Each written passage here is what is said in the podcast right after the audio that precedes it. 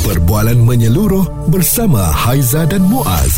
Pagi on point, cool 101. Semasa dan Social. kepada semua yang sedang bekerja uh-huh. waktu ini yang uh, kerja sendiri yang kerja kontrak dalam ekonomi gig semoga dipermudahkan dalam segala usaha anda Ya. tapi Haizah dalam kita nak bekerja ni kan semua orang suka bekerja semua orang uh, nak bekerja dengan timing mereka sendiri uh-huh. tapi kadang-kadang kita terlepas pandang bahawa keselamatan kita ya kebajikan kita harus dijaga Ya, hujung-hujung bila apa-apa jadi kepada kita kan, kita tak ada majikan, Mm-mm. tak ada siapa yang nak jaga. Bil hospital kita, um, luka, sakit dan semualah eh. Jadi untuk itu kami bawakan kepada anda Datuk Seri Dr. Muhammad Azman, CEO Perkeso. Jadi Haiza dan Muaz ni Datuk Seri cukup berbangga dan dapat berborak dengan Datuk Seri secara langsung ni. Kita nak bertanya khas untuk mereka-mereka yang bekerja kontrak. Dia tak ada orang kata permanent job yang mana apa-apa pun jadi pada kita ni semua kita kena tanggung sendiri Datuk Seri. Yeah. Jadi kelebihannya kalau dia mencarum Perkeso tu bagaimana? Okey,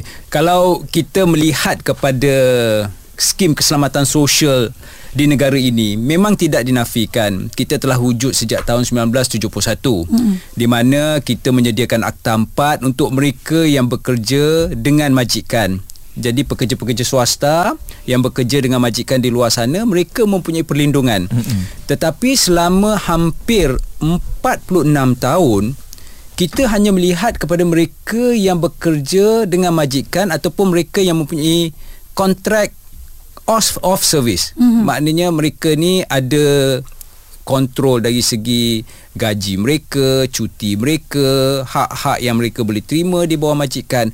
Selepas 46 tahun, kita melihat bahawa ada sedikit kekurangan dalam perlindungan kepada pekerja yang kita anggap ramai di luar pada uh, kelompok pekerja di bawah contract of service ini ataupun mm-hmm. mereka yang terlindung di bawah Akta 4. Jadi atas dasar itu satu akta baru diperkenalkan, Akta Pekerjaan Sendiri, Akta 789 di mana akta ini memberi perlindungan kepada mereka-mereka yang bekerja sendiri. Jadi mm-hmm. termasuklah pekerja-pekerja kontrak, DJ yang freelancing, mm. uh, mereka-mereka yang di bawah aktiviti uh, seni yeah. ataupun di bawah uh, perfilman Uh, mereka-mereka yang dianggap sebagai apa ni reporter, stringer dan sebagainya. Jadi mereka ini sebenarnya kalau kita lihat sebelum tahun 2017 tak ada sebarang akta yang Betul. memberi perlindungan kepada mereka. Masa tu pun tak ramai hmm. yang uh, kerja kontrak eh. Ya, mungkin sebelum itu pun tidak ramai yang bekerja sendiri. Mm-mm. Tetapi dengan uh, peredaran zaman, peredaran masa, dengan peningkatan uh, ekonomi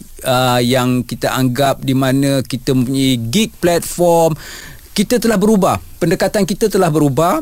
Nak-nak lagi bila berlaku COVID, Mm-mm. kita makin aktif bekerja sendiri. Mungkin ramai yang telah uh, terkeluar daripada kelompok formal ke informal. Jadi hmm. kalau kita lihat dulu kita lihat kepada mereka yang bekerja gig mungkin hanya 50,000. Hmm. Tetapi selepas COVID melebihi 500,000. Betul. Jadi inilah sebenarnya kalau kita lihat bagi mereka yang di sektor informal ataupun mereka yang di bawah kategori kontrak yang kita sebutkan tadi sebenarnya ada perlindungan tetapi tidak diwajibkan. Jadi siapa yang sebenarnya menjaga kebajikan mereka ini yang menjadi tanda tanya. Hmm. Sebab kalau kita melihat di bawah Akta 4 mereka yang bekerja di sektor formal ni kebajikan mereka dijaga oleh persatuan mereka oleh majikan mereka oleh pelbagai stakeholder yang ada mm-hmm. tapi mereka yang bekerja sendiri ni yang kontrak yang kita sebut sebentar tadi ni uh, kita lihat tidak ada satu agensi ataupun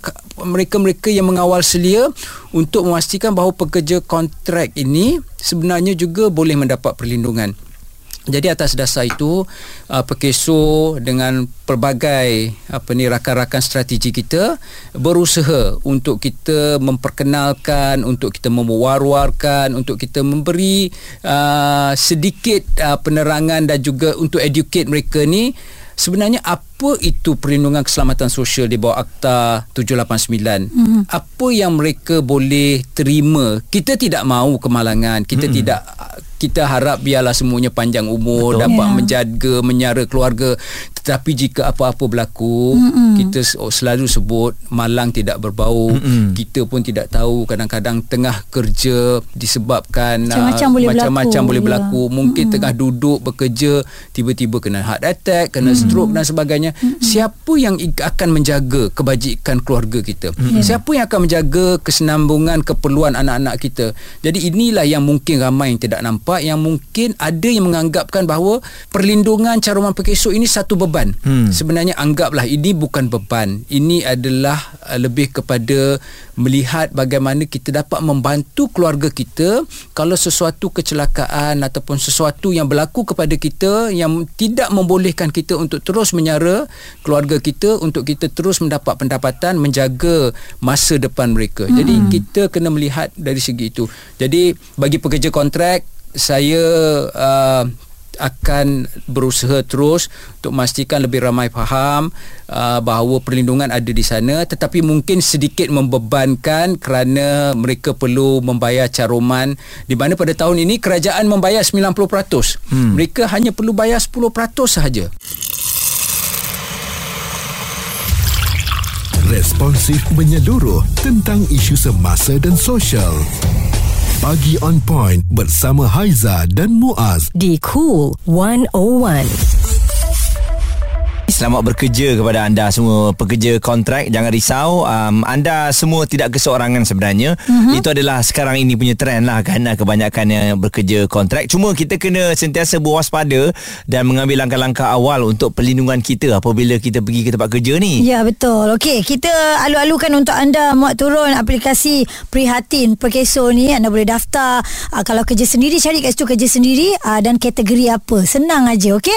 Dan uh, kita masih lagi bersama dengan Datuk Datuk Seri Dr. Mama Azman CEO Perkeso untuk uh, caruman ni Datuk adakah ia mengikut tangga gaji dia sebenarnya kalau kita lihat di bawah pekerja yang bekerja sendiri ini mm-hmm. mempunyai empat kategori. Mm-hmm. Tapi kerajaan memberi bantuan dalam kategori yang kedua. Iaitu kategori kedua ini kerajaan memberi bantuan sehingga 90%.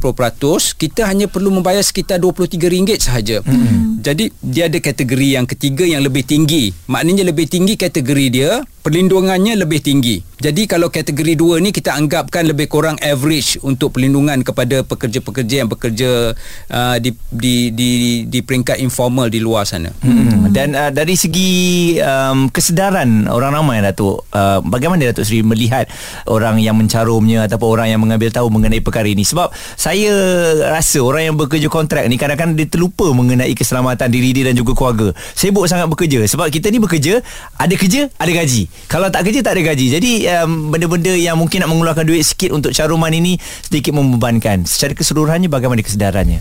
Saya tidak nafikan bahawa walaupun perkeso ni telah wujud 53 tahun.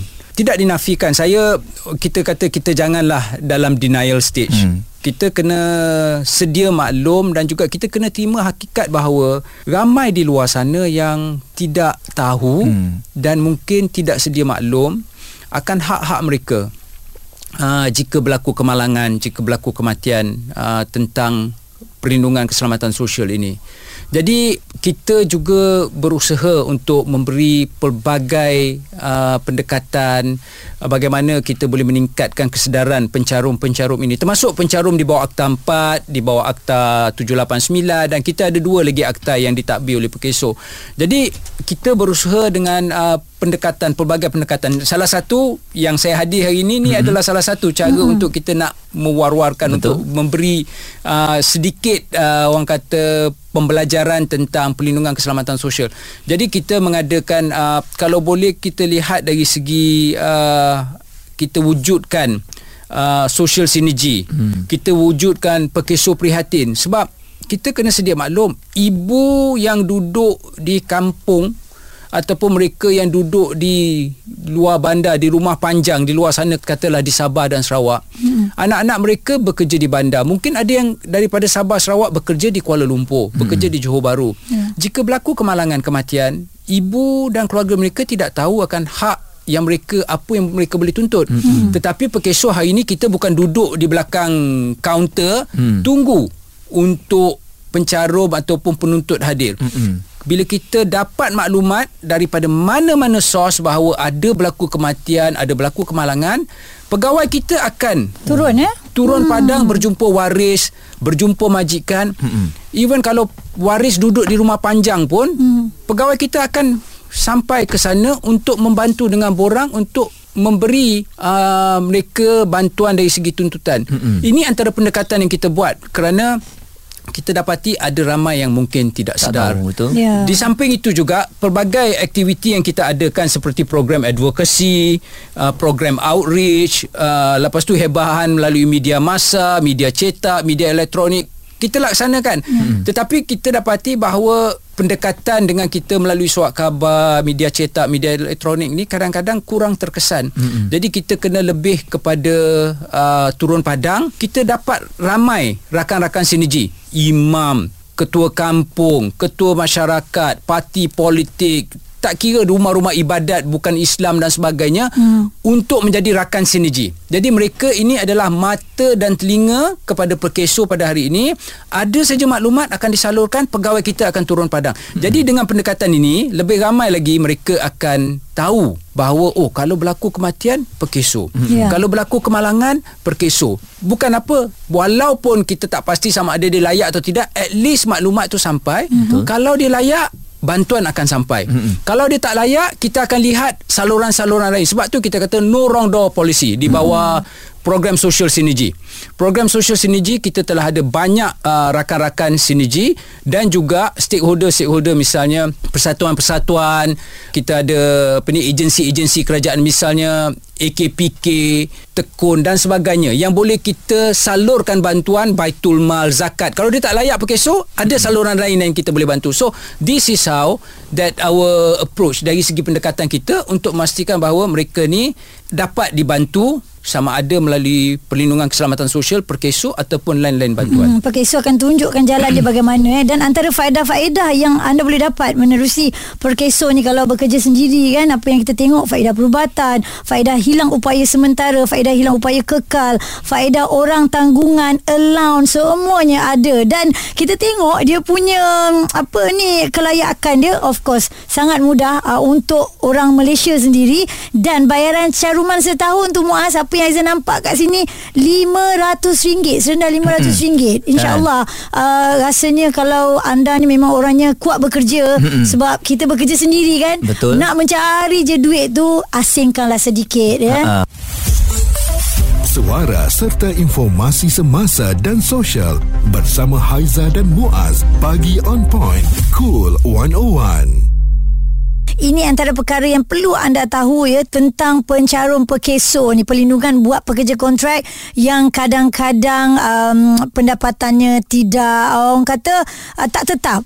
Uh, kadang banyak, kadang sikit. Kita masih bersama dengan Datuk Seri Dr. Muhammad Azman, CEO Perkeso. Datuk Seri, dari segi bantuan yang dihulurkan tu secepat mana yang hmm. boleh diperolehi? Sebab kita tahu bila berlaku kemalangan kadang-kadang punca pendapatan untuk keluarga tu terputus. Ya. Jadi uh, selalunya inilah isunya. Adakah sebulan ataupun secepat mungkin dalam masa 3 4 minggu dah boleh dapat?